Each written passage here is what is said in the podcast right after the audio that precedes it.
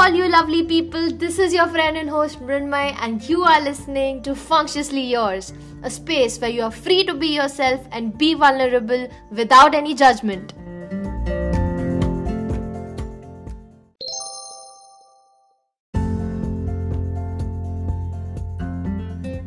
I feel 2020 really opened the doors for an important conversation around mental health and made people more comfortable in discussing about it. So, we are gonna kick off our very first episode with an essential topic coping mechanisms.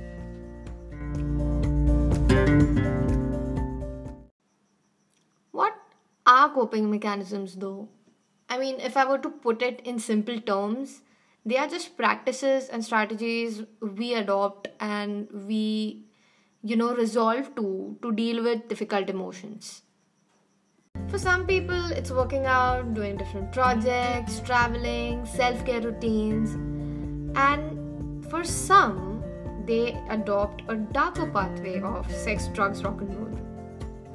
There is absolutely no judgment of any kind in what kind of method or coping mechanism one decides to adopt to keep your mental health in check However, we need to understand that some coping mechanisms are healthy while some do us more harm than good.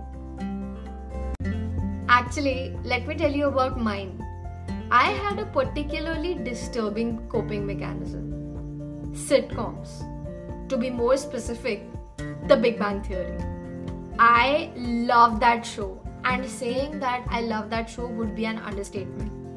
You know, it started with having Big Bang Theory on the screen just while having meals, and slowly it evolved into having it play during my free time every now and then. And after a point, I couldn't sit by myself even for five minutes. I had to have the show playing around me all the time. The height of this was I had to have the show running in the background even while sleeping. At this point, it was just well beyond a show which I watched in my free time. I was obsessed and addicted to the show. I kept watching and rewatching the same show over and over again. I knew all the dialogues, I knew what the characters were going to do, I even knew the continuity errors. But Still, I refuse to stop watching it. Or even refuse to watch any other show. And most importantly, I refuse to admit that I had a problem. That I could not sit with my own thoughts for even two minutes.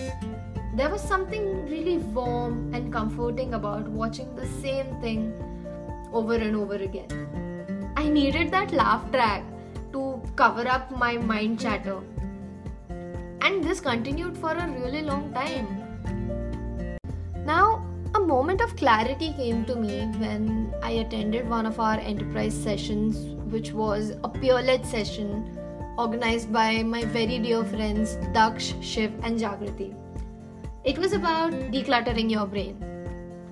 Interestingly, they brought it to my attention that more often than not, we do not allow our brain to slow down and relax we fail to enjoy the present because our thoughts are filled with those about the past or the future. There's this constant struggle, and we are constantly thinking. Like, it's such an involuntary action that we are constantly thinking. And this struggle causes depression and anxiety. That is when it dawned upon me. I was not addicted to the show, I was addicted to escaping my thoughts because they were constantly about the past or the future. It was aggravating my already deteriorating mental health.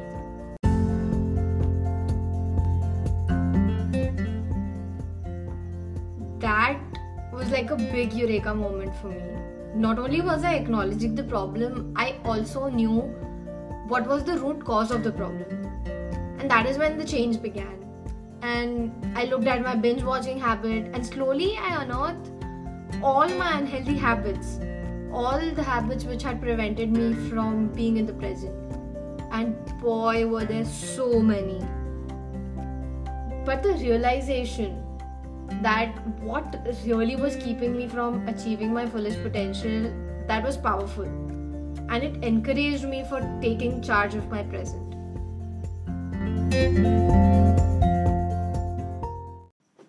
so i sat down and made a list of all my habits that you know i had incorporated in my daily routine which were just shortcuts of silencing my mind chatter this included binge watching, procrastination, mindless scrolling, too much of Instagram, and you know, the likes. And then I sat down and made a list of activities that made me feel like I was really living in the present. And believe me or not, the secret lies in the activities you enjoyed as a child.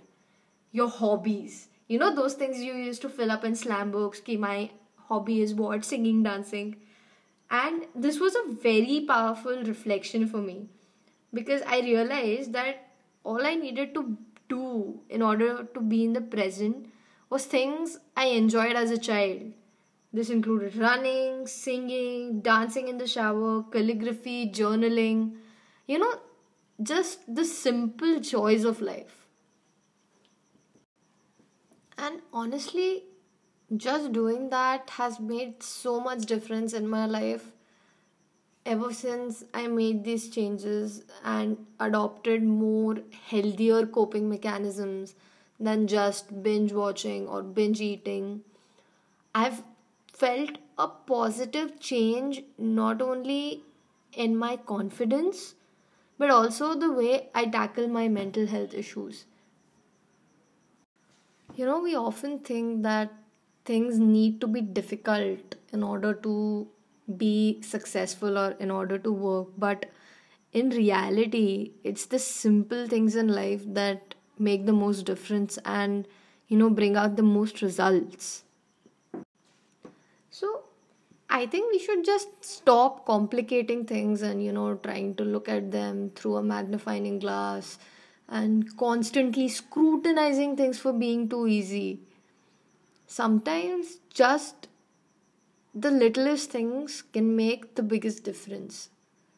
So, right now, go grab that pen and paper, look at your slam book from high school, and look for your hobbies. And start from there. That is where you can make a difference. And that exactly is your secret to a healthy coping mechanism.